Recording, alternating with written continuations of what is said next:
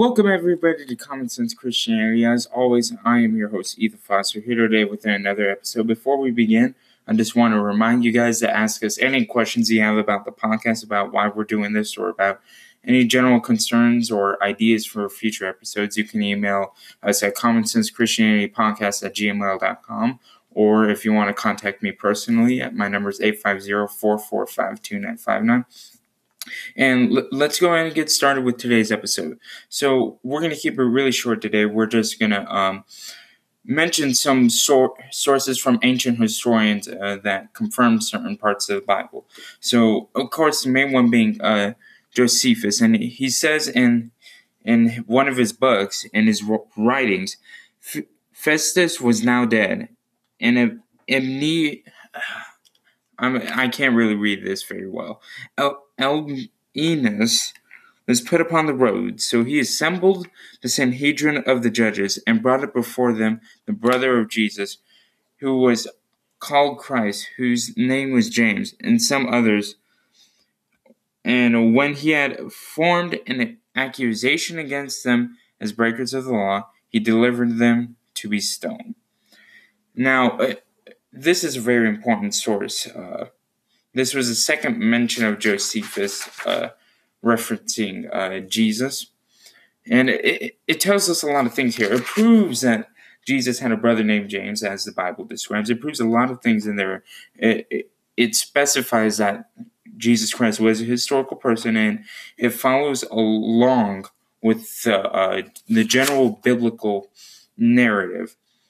And we can also uh, look at his main source for uh, Jesus, and it says here, now there, now there was about this time Jesus, a wise man, if it be lawful to call him a man, for he was a doer of wonderful works, a teacher of such men as received the truth with pleasure.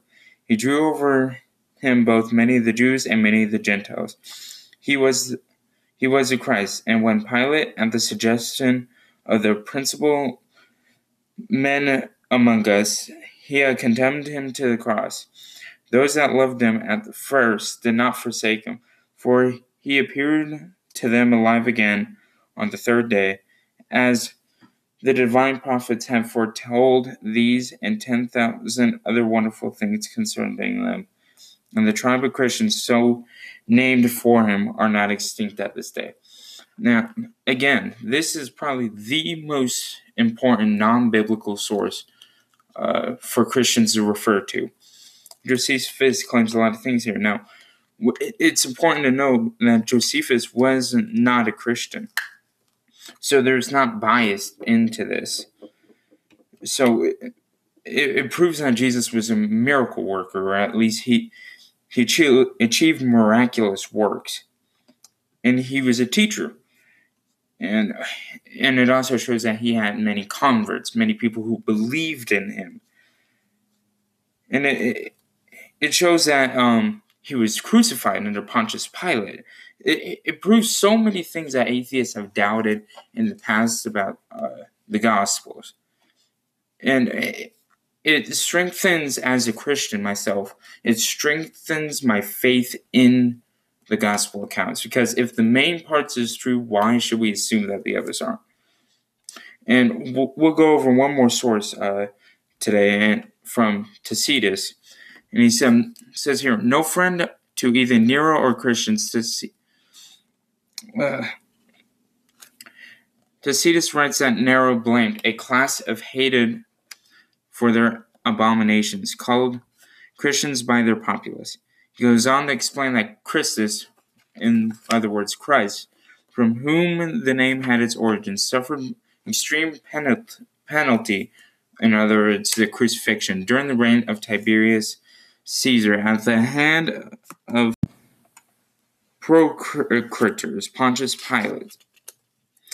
And that the most mischievous superstition, thus checked for the moment, again broke out not only in Judea, the first source of evil, but even Rome.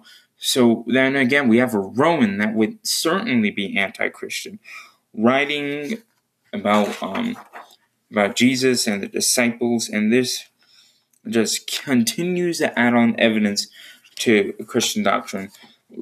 that will conclude our episode today. I was aiming to keep that really short. Um, we're going to continue with our evolution series next week, and we're doing a lot of research and we're trying to pr- provide the most accurate and informative information for you guys. Again, subscribe to the podcast and share it with friends, family, coworkers, anybody that's interested in religion. And please ask us questions at Common Sense Christianity Podcast at gmail.com. Until next time, God bless you.